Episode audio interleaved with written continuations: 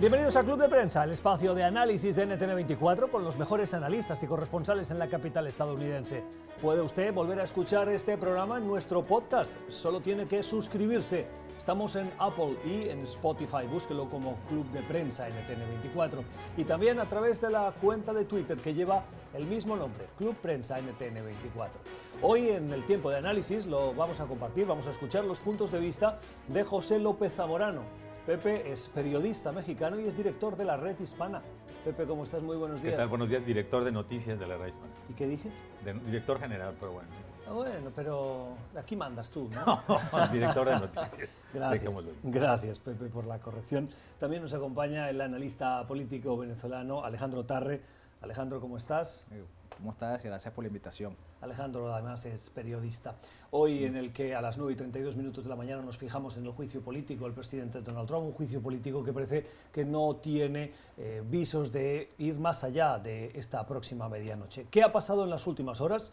La mayoría republicana parece que se está eh, consolidando con ese bloque que lo hemos visto inamovible, pero que tenía posibilidades, al menos tres o cuatro mm, republicanos, de abrir la puerta a una votación para pedir nuevas pruebas y nuevos testigos. Pero en las últimas horas uno de los posibles senadores que podría romper esa disciplina de votos ha dicho que no la va a romper, que va a votar con Mitch McConnell y con esa solicitud republicana de terminar con este juicio al que consideran una farsa. Lo que sabemos es que hay dos ah, republicanos que ya han dicho que sí, que van a votar ah, para pedir eh, nuevos testigos pero que no sumarían con los demócratas. Y por lo tanto, si hoy se produce esa votación para nuevos testigos y nuevas pruebas y no tiene la mayoría suficiente, se pasaría a una fase en la que se votaría uno por uno los dos artículos del juicio, el de obstrucción al Congreso y el de abuso de poder, y muy probablemente aquí terminaría este capítulo de la historia de Estados Unidos. Pepe.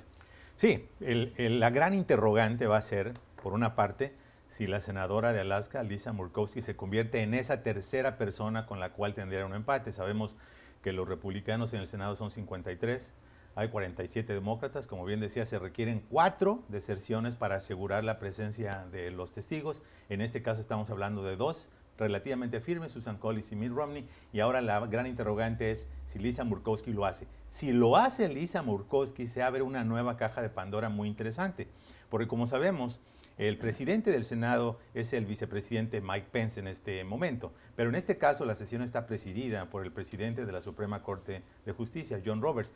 El fiel de la balanza ante un escenario de 50-50 sería el juez Roberts. ¿Cuál sería la decisión de Roberts? Sabemos que en algunos momentos se le encasilló como un personaje de derechas, conservador, sin embargo ha tomado decisiones muy interesantes de la esquina de los progresistas, muy especialmente su decisión a favor de la constitucionalidad de Obamacare. Y número dos, algo que le dolió mucho al presidente Donald Trump, su decisión de excluir la pregunta de la ciudadanía en el censo 2020. Entonces, la moneda está en el aire. ¿Podría ser Roberts? quien tome la decisión de que se llame a testigos tomando en cuenta que él está consciente y lo ha hecho durante su gestión en la Suprema Corte de la importancia que tiene preservar la credibilidad y la confiabilidad de las instituciones. Y muy pocas personas, abogados o no, pensarían que un juicio sería justo sin la presencia de testigos. Así que está la moneda en el aire. Técnicamente, si este voto se va a favor de los republicanos y si prohíbe la presencia de los testigos, técnicamente, si seguimos el precedente del juicio político contra Bill Clinton en 1999, proseguiría una etapa de argumentos finales, que en el caso de Clinton demoró varias horas, pero sabemos que los republicanos están muy apurados por sacar esto por la vía rápida, tratar de lograr los 51 votos que se requieren para anular los argumentos finales y pasar, como decías, a la votación de artículo por artículo, de tal manera que el presidente técnicamente podría ser exonerado o este viernes en la noche o el sábado por la mañana. ¿Por qué razón? Porque los republicanos y el presidente, la Casa Blanca, desean llegar con este ánimo triunfalista al mensaje sobre el Estado de la Unión ante ambas cámaras del Congreso, algo que por supuesto los demócratas van a tratar de impedirles utilizando técnicas parlamentarias para retrasar ese desenlace que parece inevitable. Bueno, yo creo que yo estoy un poco más pesimista que, Pepe, es decir, de que él ve la moneda en el aire, o, digamos que ve el, vaso medio lleno, yo lo veo totalmente vacío. O sea, yo creo que no hay ningún chance, pues, ¿no? A que, a que Roberts eh, se vea en la situación de, desempatar, de, estrancar el juego. Yo creo que lo más probable es que haya una votación hoy mismo para, bueno, eh, es posible que haya hoy mismo incluso para absolver, ¿no? Y creo que el, problema, del asunto de los testigos no, no van a conseguir los votos los, demócratas, ¿no? Eh, bueno, las implicaciones son grandísimas, ¿no? Esto es un, eh, si, si, llega a ocurrir lo que yo creo que va a ocurrir, es un pésimo día para, para la democracia en Estados Unidos, porque recordemos ¿no? que no es el caso de que los republicanos escucharon toda la evidencia, consideraron toda la información y decidieron, resolvieron que Trump no era culpable, sino simplemente están diciendo, nosotros no queremos escuchar más, no queremos escuchar testigos, no queremos ver más pruebas, probablemente porque si las ven, se hace más difícil negar la culpabilidad, culpabilidad de Trump. ¿no? Esto es contrario pues, a lo que debería ser una democracia y, caso de una democracia tan sólida como la estadounidense es bastante lamentable. Una precisión, yo no necesariamente creo que el hecho que los demócratas pierdan el voto de los testigos es necesariamente malo para ellos. Es decir, porque van a tener el tambor para estarle dando de aquí al 3 de noviembre en el sentido de que van a tratar de singularizar a aquellos senadores republicanos que enfrentan duras batallas de reelección, que son un puñado, tres o cuatro, para mostrar de alguna manera cómo están del lado del presidente y tratar en ese contexto de galvanizar a sus bases demócratas. No es que sea algo, una tarea sencilla, es un arma de dos filos. El mismo presidente podría utilizar su exoneración para decir, ya ven, esto fue una jugada política, una cacería de brujas en mi contra y fui exonerado plenamente por el presidente de la Suprema Corte de Justicia. El hecho es, y la realidad es que este es un juego político, lo que hemos visto en este juicio ha sido un diálogo de sordos, ninguna de las razones, por más lógicas y de sentido común que tienen los demócratas para buscar que una conducta como la que se le atribuye al presidente no tenga precedente y no sea un cheque en blanco para que otro presidente se perciba por encima de la ley, por más de los republicanos que han dicho que sí, la conducta pudo ser inapropiada, pero no necesariamente quiere decir que la conducta específica del presidente en el caso de Ucrania sea un motivo de enjuiciamiento político. Entonces, cuando ves esos argumentos y vemos que no han penetrado, obviamente es preocupante, pero para mí el dato político más clave de esto, en relación con los testigos, es el hecho de que 75% de la población de Estados Unidos apoya a los testigos. El juicio, aunque nadie lo esté viendo 24 horas al día, 7 horas a la semana, salvo algún trasnochado como yo, eh, en realidad te das cuenta que el público, aunque lo escuche como la noticia de, solo en la noticia de la noche, tiene un interés cifrado en que se conozca la verdad. Y en ese sentido creo que los republicanos están quedando mal parados, porque están hablando y criticando todo momento el proceso que han seguido los demócratas, que puede ser atropellado o no para llegar al juicio político, pero nunca han abordado en específico lo que son las acusaciones de la conducta del presidente que tienen que ver con la seguridad nacional del país. En las últimas horas ha sucedido algo en el Senado que ha llamado la atención y que ha sido como una especie de pulso, de disputa entre los republicanos, particularmente uno de ellos, que se considera un aliado de Trump, es un libertario, es uh, Rand Paul del eh, estado de Kentucky, que presentó una pregunta. En este proceso de preguntas de dos días durante 16 horas, los senadores escriben, después de haber escuchado las dos partes, sus dudas, sus preguntas, las entregan en mano y el presidente de la Corte las lee. Sorprendentemente, John Roberts dijo, esta presidencia no va a leer esa pregunta en la formulación actual. Y era una pregunta en la que, más que eh, eh, interesarse por algo, quería compartir una información que podía afectar a el famoso soplón o persona confidente que reveló el contenido de la, de la famosa llamada y que ha desencadenado toda la crisis. ¿Hizo bien el presidente de la Corte Suprema?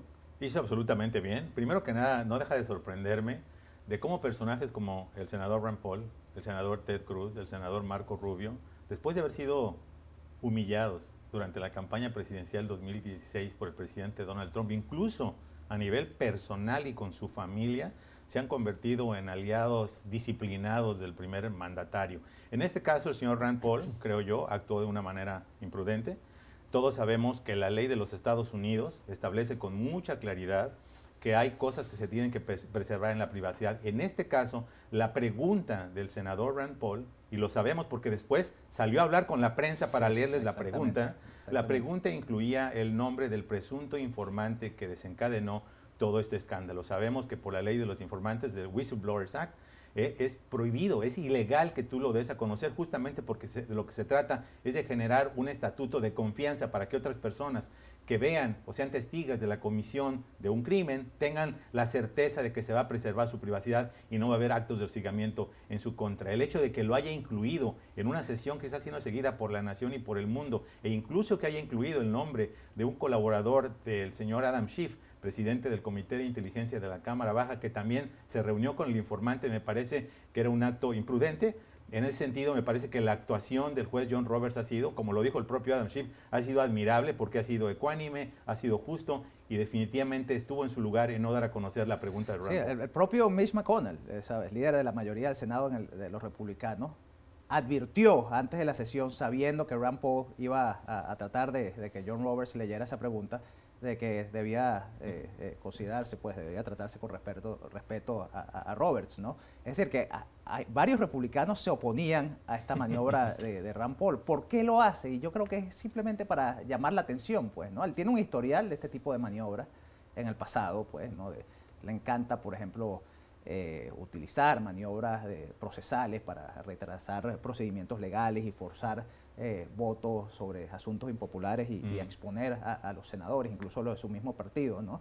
Eh, es revelador lo que mencionó Pepe de que llamó a una conferencia de prensa después de que Robert se negó a leer la pregunta para él mismo leer la pregunta. Es revelador que varios republicanos se opusieron a esa maniobra, ¿no? Y bueno, y también es revelador que uno se pregunta qué logra con esto, ¿no? Ya eh, lo más probable, como estábamos hablando al, comienzo, es que eh, no llamen a nuevos testigos, de que el Senado absuelva a Trump, de que esto se acabe pronto, ¿no? ¿Qué, intención tiene esta maniobra? Y además hay que reconocer que algunos medios se vieron muy responsables, porque a pesar de que Rand Paul salió de la sesión, hizo esta improvisada rueda de prensa frente a los reporteros, leyó su pregunta, al menos los diarios estadounidenses que yo leí no mencionaron el nombre ni del informante ni del colaborador de Adam Schiff, lo cual habla muy bien de la seriedad con que están tomando este proceso. ¿Qué nos dice eh, la respuesta, la actuación, la negativa del presidente Roberts ah, en lo que decías antes, Pepe, de un escenario de 50-50? Em, ¿Nos da alguna pista del hecho de que él haya no querido leer esa pregunta en lo que podría decidir para desempatar? Sí, yo creo que nos da una pista y la pista es que sería un interrogante. Ya sé que el escenario de 50-50 no es necesariamente el más probable, porque quizá no logren esa, esa votación. Solo necesitan uno más. Solo necesitan uno más. Y sería probablemente Lisa Murkowski, la senadora eh, de Alaska, que dijo que iba a revisar sus anotaciones antes de tomar una decisión. Es decir, realmente es, un voto que está en el aire. Y Lisa Murkowski, si hay que subrayarlo, ha tomado posiciones muy de vanguardia y muchas veces de oposición al presidente Donald Trump. Por lo tanto, realmente en este momento no sabemos lo que pueda decir. Si es un indicativo, eh, me parece, la posición del señor Roberts, porque él ha buscado ser muy ecuánime. Cuando hizo la primera amonestación del proceso durante las primeras jornadas de los argumentos iniciales, se refirió a ambos y dijo en términos iguales. ¿No? Él está queriendo mantener ese sentido de, de ser una, una, persona justa que ha tratado de llevar a la Suprema Corte de Justicia. ¿Cuál es el dilema que tiene el juez Roberts? Por una parte, me parece que la presión es que por estar en un Senado controlado por los republicanos, lógicamente él tendría que decir, bueno, como los republicanos que controlan este órgano mantienen la posición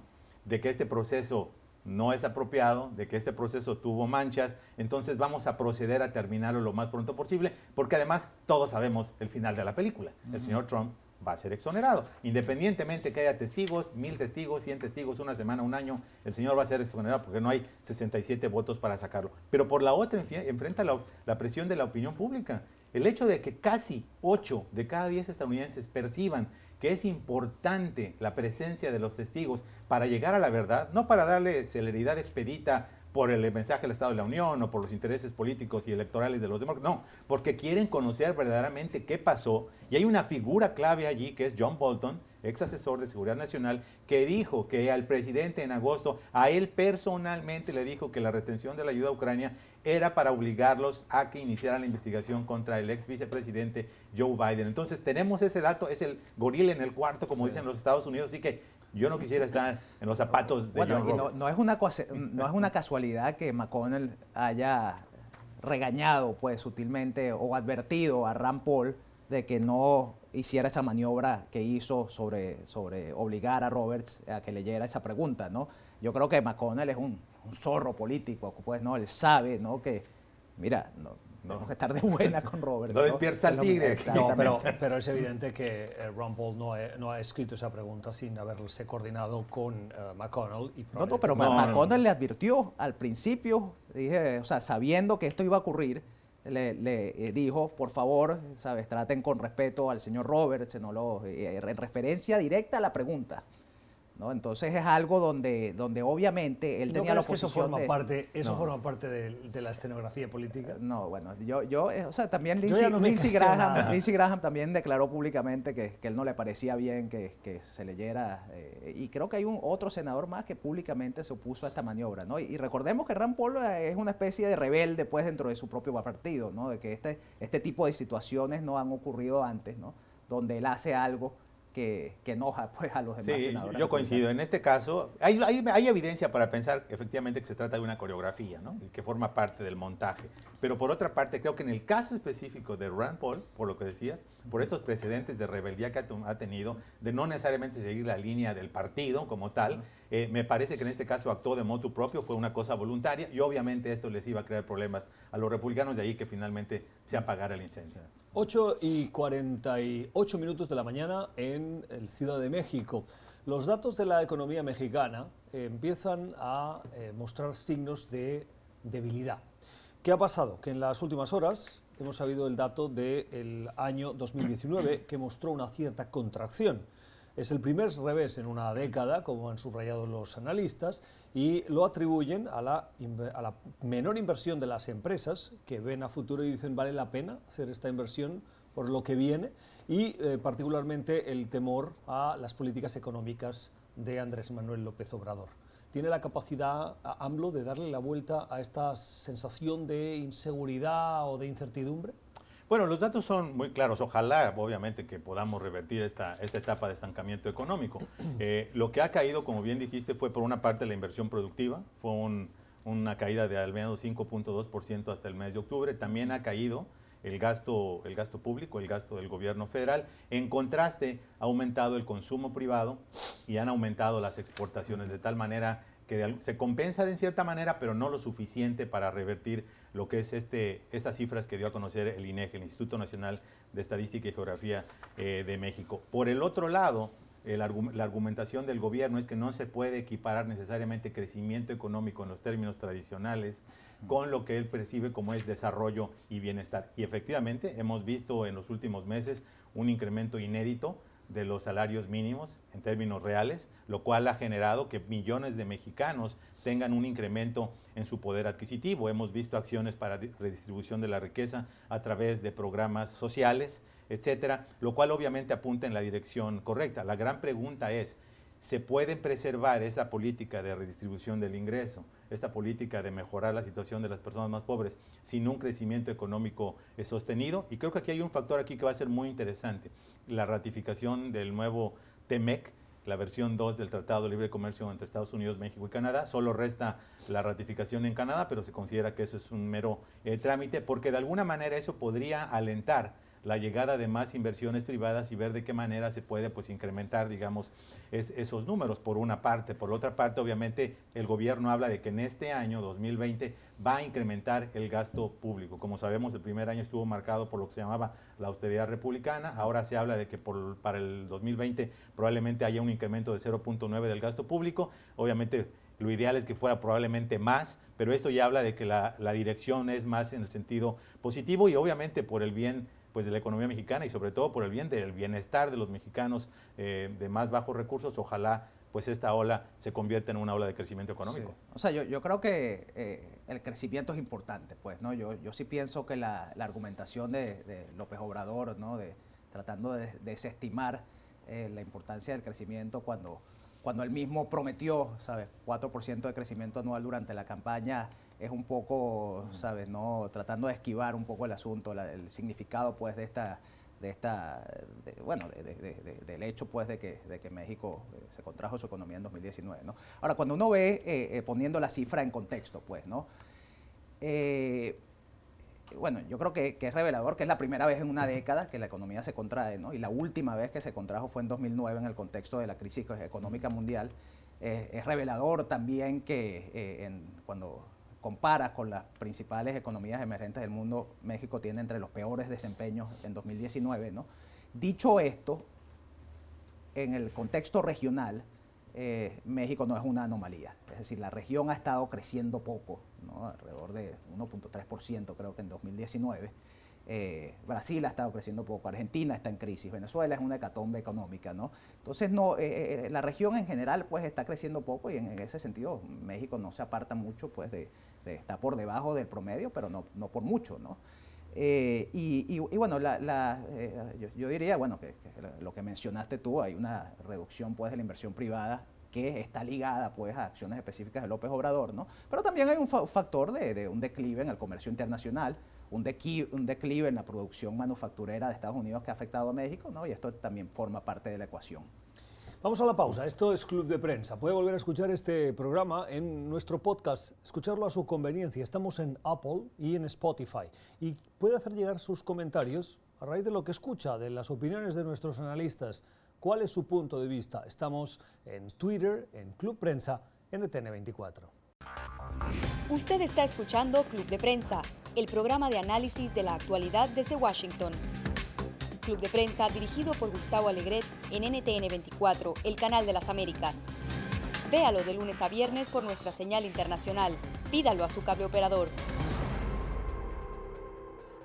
Seguimos en Club de Prensa, el espacio de análisis de NTN24, hoy con las opiniones de Pepe López Zamorano y de Alejandro Tarre, cuando son las 6 y 59 minutos de la mañana en San Diego.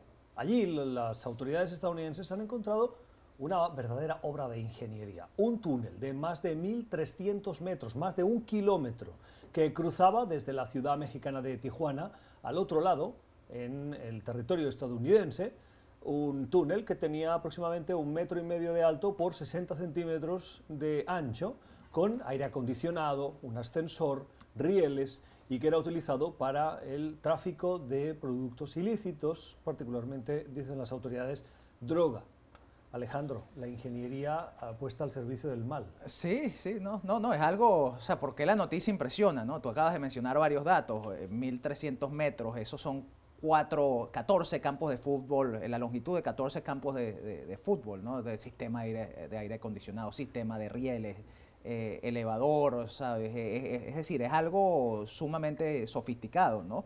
Y bueno, hay que tomar en cuenta que se han descubierto más de, de 200 túneles, ¿no? Que es algo, que algo impresionante, ¿no? A mí, bueno, hay, dos observaciones. Algo que me parece interesante, ¿no? Es que, es que estos túneles se utilizan eh, principalmente para, para, transportar drogas, ¿no? Y, la gente se pregunta, ¿por, ¿por, qué no, ¿por qué no gente? Pues, ¿no? Y, bueno, lo que he escuchado de los, de los expertos en el tema es que la, la gente, las drogas no hablan, ¿no? Si tú estás transportando un número grande de personas por estos túneles, y, después eh, hay una posibilidad más grande de que alguien revele pues, la, ubicación del túnel, tomando en cuenta que estos túneles toman a veces un año construirlos, pues es un, riesgo demasiado grande. ¿no? Bueno, y la otra observación que quería hacer sobre esto es que, eh, bueno, demuestra un poco las limitaciones del muro de Trump. ¿no? Eh, ya se ha resuelto destinar pues 18 mil millones de, dólares para este muro, ¿no? Acá estamos viendo para, bueno, frenar pues el flujo de, de personas y de drogas, ¿no? Acá estamos viendo un ejemplo de que las drogas a veces pasan por debajo del muro, pues, ¿no? Eh, del, potencial muro, pues, ¿no? Y, y, también eh, esto se combina con una noticia en noviembre, ¿no? Que, eh, estaban utilizando los contrabandistas herramientas especiales para cortar el cerco fronterizo, ¿no? Es decir, que, que esta, esta creatividad, pues, ¿no? Cuando hay una demanda tan fuerte, pues, en un lugar por un producto en, en otro país, ¿no? siempre surgen maneras ¿no? de, para, para, el transporte a través de la frontera de este producto. Pues. Sí, es decir, como, como si fuera necesario reconfirmarlo, pero evidentemente este es un gran ejemplo de cómo efectivamente eh, las bandas de narcotráfico son auténticas empresas criminales transnacionales. La construcción de un túnel de esta naturaleza con ese nivel de sofisticación no es sencilla, implica una gran cantidad de recursos, de inversión, incluye eh, organizativos, ¿no? Eh, es decir, tiempo Eh, y obviamente eso habla de cómo los grupos criminales perciben, obviamente, que el comercio de las drogas fundamentalmente sigue siendo altamente rentable. Ahora, yo no sé si necesariamente no están siendo utilizados para el trasiego de personas. Sabemos que muchas organizaciones criminales son las que están haciendo este coyotaje, como se le llama en México, para traer inmigrantes indocumentados. Y probablemente el tema de la ubicación del túnel se podría subsanar si a las personas las traen vendadas de los ojos hasta la entrada del túnel o en el túnel y esto, porque sabemos que en algunos casos, cuando les garantizan a los indocumentados que van a poder pasar, las cuotas que cobran son infinitamente más altas que ah. cuando las personas atraviesan el río Bravo. Se trata de una industria literalmente, ¿no? Si tú pasas por el río es un precio, si quieres pasar por un camión otro, si quieres pasar por una garita donde quizá hay un oficial corrupto es otro precio, si pasas por un túnel y está garantizado probablemente es un precio eh, mucho más alto. Pero coincido absolutamente contigo, esto demuestra que esta idea que tenía el presidente Donald Trump, o que tiene, en el sentido de que el muro iba a ser la piedra filosofal, que iba a ser la panacea contra el trasiego de armas o de personas o de estupefacientes, obviamente no va a funcionar. Sabemos de hecho estadísticamente que la mayoría de estos contrabandos que hay de drogas ocurren a través muchas veces de los propios puntos de cruce, vienen en trailers escondidos, vienen en, los colombianos metían droga eh, convertida en muñecos, ah. eh, dentro de fruta, dentro de conservas, eh, muchas veces hay corrupción de los oficiales de ambos lados de la frontera, muchas veces utilizan a personas que en sus automóviles llevan la droga. Submarinos, a veces. Submarinos, contratan a familias blancas de Estados Unidos para que no haya sospecha de que son traficantes. Si, tú sumas todos esos métodos alternativos contra las personas que cruzan, que usan cruzar drogas, el muro obviamente, probablemente lo otro es, es mucho, mucho mayor. Cambiemos de asunto. Cuando son en eh, Caracas, las 11 y 3 minutos de la mañana, hay un enredo diplomático entre eh, Venezuela y Colombia. En las últimas horas, en territorio venezolano se ha detenido a una ex senadora colombiana, la señora Aida Merlano.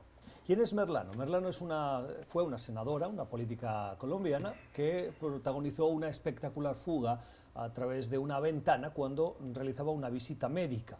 Estaba acusada y cumplía una condena de eh, compra de votos, es decir, de delitos electorales. Bueno, esta ex senadora ahora está detenida por las autoridades venezolanas y en Venezuela la acusan de uso de documentos falsos eh, de identidad o usurpación de identidad y asociación para delinquir. El gobierno de Iván Duque la reclama en extradición, pero ambos países no tienen relaciones diplomáticas. Y dice Iván Duque que la va a reclamar a través de la Interpol. Bueno, el enredo es mayúsculo porque en las últimas horas eh, Nicolás Maduro, el líder del régimen venezolano, ha dicho, uno, le ofrezco a Colombia restablecer esas relaciones diplomáticas, al menos vía consulares, para solucionar estos problemas. Y al mismo tiempo ha dejado de entrever que la senadora Aida Merlano está cantando. ¿Qué quiere decir? Que conoce detalles oscuros, sucios, de políticos colombianos, lo cual podría suponer un terremoto en Colombia.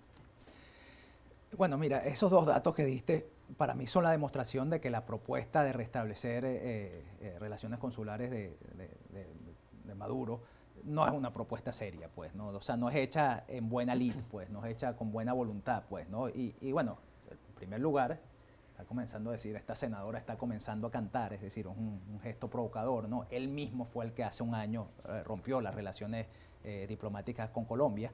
Eh, ¿Qué está buscando entonces, ¿no? Diciendo, ofreciéndole a, Duque restablecer las relaciones consulares?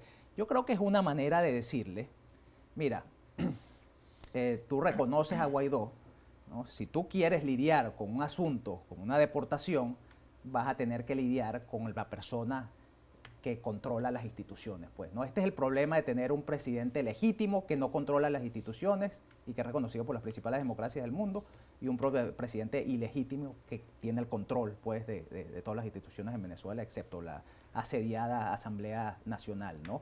Eh, eh, en, cierta, en cierto modo, ¿no? Maduro dice algo que, que, es una complicación para, para, los países, ¿no? de que hay asuntos ¿no? que, donde eh, hacen falta pues, canales de comunicación entre los países y, los gobiernos, así sean dictaduras. ¿no? Este es un ejemplo, un caso de una deportación, ¿no? pero puede ser eh, algún problema que tiene una compañía estadounidense en Venezuela, una compañía colombiana en Venezuela o una aerolínea en el aeropuerto de Maiquetía. Es decir, estos canales de comunicación eh, normalmente existen, ¿no? y ahorita por la situación de tener dos gobiernos eh, es una situación complicada.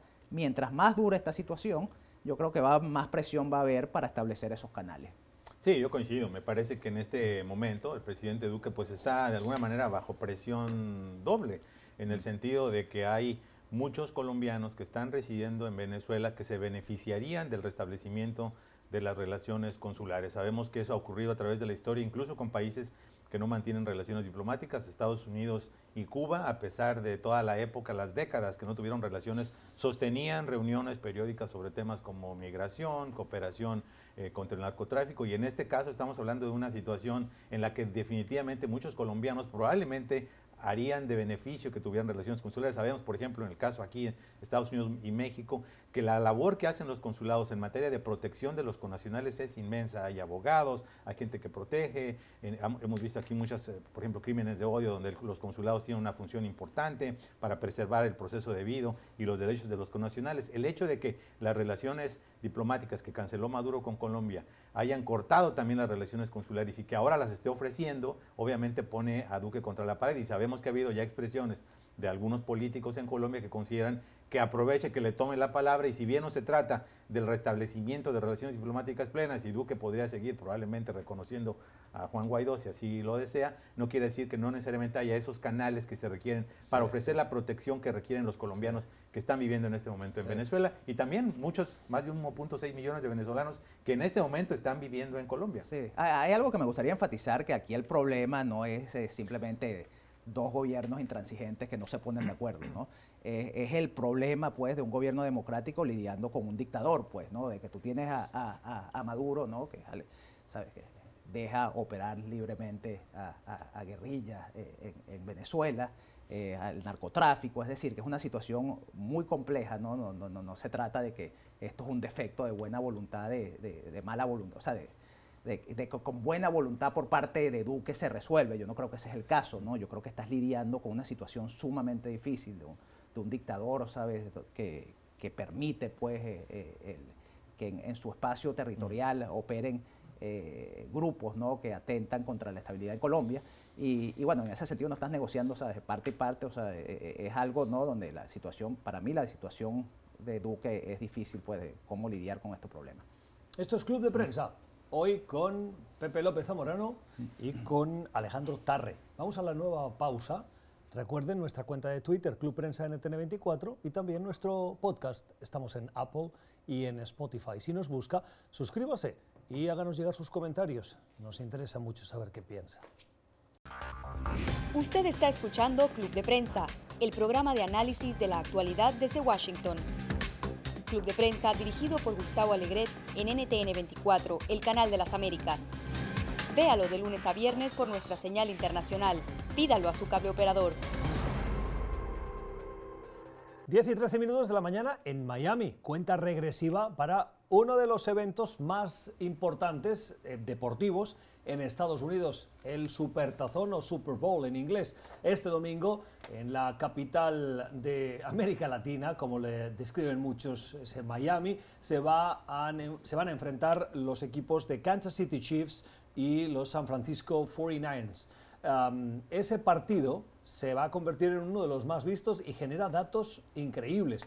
Les voy a dar algunos y creo que nuestros invitados tienen otros. La encuesta o la empresa de venta de boletos StubHub ha hecho una encuesta entre los compradores y de las 500 respuestas, hombres y mujeres, dicen que más de la mitad irían solo a ese evento deportivo para escuchar el evento de media parte, que es eh, un espectáculo musical muy cotizado, en el que este año las grandes protagonistas van a ser J-Lo y Shakira. El 53%, eh, el 52,2% dice que solo por eso ya irían al Supertazón o Super Bowl. Y preguntado sobre la elección por parte de los organizadores de ese elenco de artistas, dicen los, el 63% que les parece muy bien, el 25% que preferirían otros que fueran también latinos y solo el 11% más estadounidenses y menos latinos, como si lo latino no fuese estadounidense, dicho sea de paso. Pepe. Sí, efectivamente. Déjame, déjame confesar públicamente, yo no soy un fan del fútbol americano profesional, yo soy fan del fútbol, fútbol original que aquí se le conoce como el soccer. Dicho lo cual, hace varios años tuve oportunidad de hacer una cobertura periodística en Arizona del Supertazón 49 y déjame decirte que estoy absolutamente impresionado porque seguramente es la fiesta deportiva más grande del mundo, porque no es simplemente el partido. Estamos hablando de una semana de eventos paralelos, es una fiesta callejera eh, con artistas, eh, con eh, eventos deportivos, celebridades, en el mismo espectáculo del medio tiempo, ¿no? Realmente la gente está en un estado de éxtasis, es, un espectáculo que te vuelve absolutamente inmerso de lo, de lo maravilloso que es eh, el hecho de que los medios estamos atendidos de una manera tan, tan profesional, porque cada cinco minutos llega una persona con estadísticas del juego, con el pase más largo, con la tacleada más... Es, es impresionante la industria alrededor del, del supertazón, así que yo estoy muy impresionado. No sigo, debo decir, no sigo la temporada regular, pero el supertazón nunca me lo pierdo. Bueno, sí, a, mí me impresiona, yo tampoco soy muy fanático del, fútbol americano, pero eh, sí, o sea, sí, sí soy fanático del tenis, ¿no? Ahorita el domingo es la final del Open australiano, ¿no? Y a mí me impresiona la diferencia, ¿no? De cómo el, el, supertazón es mucho más allá que el juego mismo, ¿no? Es todas estas celebraciones por, incluso días antes de que se lleve a cabo el evento deportivo, el show en el medio del partido, el espectáculo de medio tiempo, eh, es decir, toda la danza, la música, es impresionante ver e-, ese show en el medio del partido, la, o sea, la producción, ¿no? lo que hacen con las luces, ¿no? Eh, y eh, sí, es mi opinión, yo no soy un experto en deporte, pero yo no he visto otro evento similar, pues, ¿no? Donde se haya tanto más allá de la competencia misma. Y déjame arrojar un dato provocativo. Yo creo que este va a ser el supertazón más mexicano de la historia. ¿Por qué razón?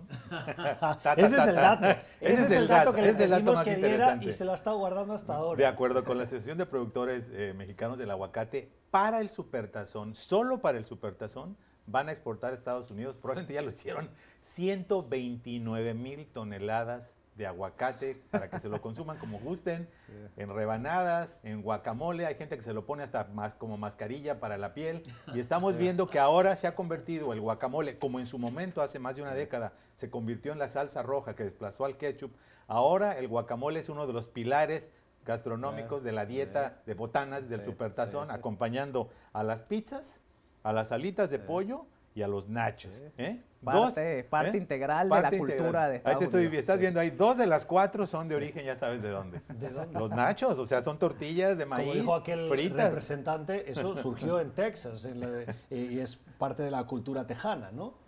Bueno, los insumos son absolutamente mexicanos, eso no está en duda, no sé quién lo haya dicho, probablemente fue Rand Paul, ¿no? seguramente.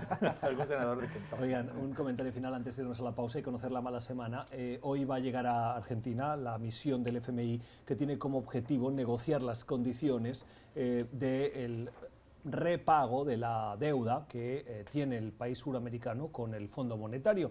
El fondo le prestó durante el gobierno de Mauricio Macri 50 eh, mil millones de dólares para solucionar una situación económica bien complicada y con el cambio de gobierno, ah, el nuevo gobierno de Alberto Fernández pide revisar esas condiciones de repago. No dice que no va a pagar, pero dice que no lo va a hacer tal vez en los términos que estaban previstos. Eh, ¿Tiene el Fondo Monetario que temer ese repago?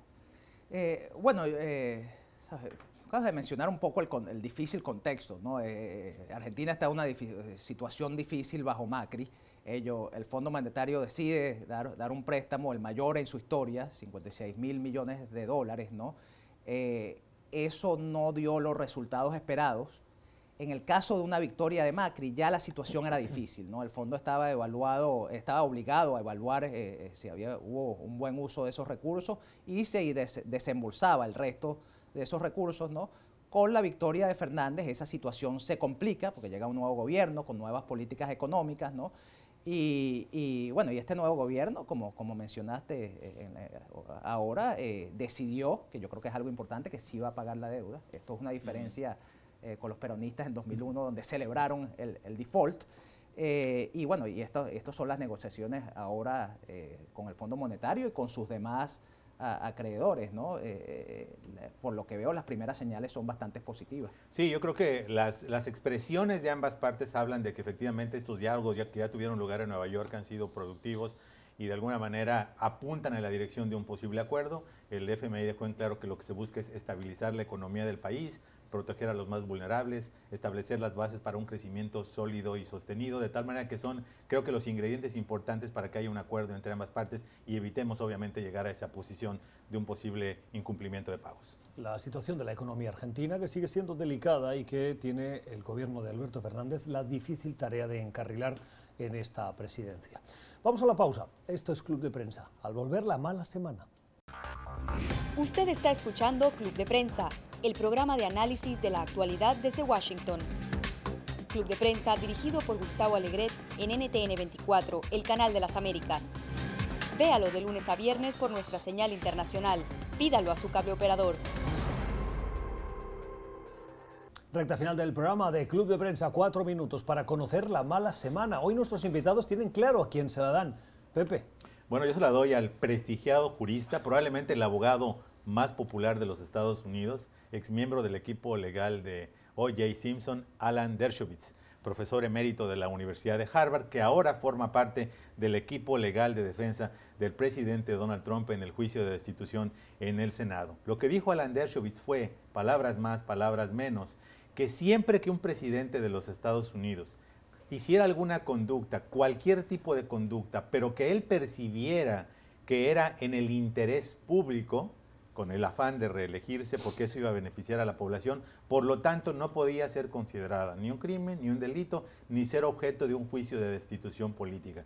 Esta descabellado comentario, y yo no soy abogado, fue obviamente el detonador de una serie de críticas muy fuertes de otros juristas, de académicos, de políticos demócratas quienes creen que era básicamente un cheque en blanco para el Ejecutivo de Estados Unidos, que un jurista tan prestigiado básicamente le dijera al presidente, te expido un cheque en blanco de cualquier tipo de conducta criminal o no, porque mientras tú creas que lo que estás haciendo legítimamente es en el interés público de los Estados Unidos, por lo tanto estás a prueba de cualquier cosa. Eh, fue tal la reacción que hubo contra Alan Dershowitz que él mismo tuvo que salir a recular públicamente en varias entrevistas, dijo que fue malinterpretado, que eso no era así, que él no quiere decir que el presidente esté por encima de la ley, pero que para efectos del juicio político sí procede su comentario. Esta mañana estaba en NPR precisamente y tuvo un agarrón con el el periodista que le hacía las preguntas hasta el punto que el mismo periodista le dijo, aquí soy el periodista, yo, y yo hago estas preguntas, y le voy a preguntar. sí, sí, es que eh, no, es solo, el, como dijo Pepe, el espacio muy amplio que está abriendo para potencial corrupción presidencial con esa argumentación eh, Dershowitz, ¿no? También es el hecho de, de, cómo los republicanos ¿no? han ido cambiando los argumentos. ¿no? Al principio comenzó, comenzaron diciendo que no, había pues, quid pro quo, después que el quid pro quo era algo no para beneficio, para beneficio personal, y ahorita Dershowitz dice que incluso con beneficio personal está bien. Y solo la ciruela del pastel. A pesar de esa controversia, durante una alocución en la Casa Blanca, Dershowitz le dio palmaditas en la espalda al secretario de Estado Mike Pompeo cuando el presidente lo estaba elogiando por haber humillado a una periodista de National Public Radio, Mary Lou Kelly, quien le hizo a Pompeo una pregunta incómoda cuando el presidente festeja la actitud de Pompeo, Dershowitz le da unas palmaditas en la espalda, después se quiso salir del tema. Perdón. Y bueno, la mala semana se la doy a, López Obrador, ¿no? Yo creo que hay eh, temas importantísimos para México, ¿no? Uno es la economía y otro es la inseguridad, ¿no? Con estas cifras económicas, ¿no? Eh, eh, fue una, una, es decir, un duro golpe en que los dos, dos de los asuntos más importantes para México, López Obrador fracasó en su primer año, crecimiento, contracción económica el primer año y bueno, la inseguridad, 35 mil homicidios, la cifra récord histórica en, en, número de homicidios de México. Definitivamente yo creo que la perspectiva del crecimiento económico no era la que esperaba el nuevo gobierno. Sin embargo, yo como mexicano y porque tengo intereses cifrados en el beneficio de mi papel, yo quiero ver el vaso medio lleno y no medio vacío y espero que con el Tratado de Libre Comercio la perspectiva de crecimiento económico de México mejore para el 2020 la mala semana de nuestros invitados hoy en este club de prensa con José López Zamorano, que es el director de noticias de la red hispana, y con Alejandro Tarre, es periodista, es venezolano, es analista político. Gracias por haber estado con nosotros. Y ustedes, gracias por la generosidad de su tiempo. Vuelva a escuchar este programa a su conveniencia en nuestro podcast, en Apple y en Spotify. Suscríbase y háganos llegar sus comentarios. También a la cuenta de Twitter, Club Prensa, NTN24. Nosotros regresamos el lunes. Que tengan una feliz jornada.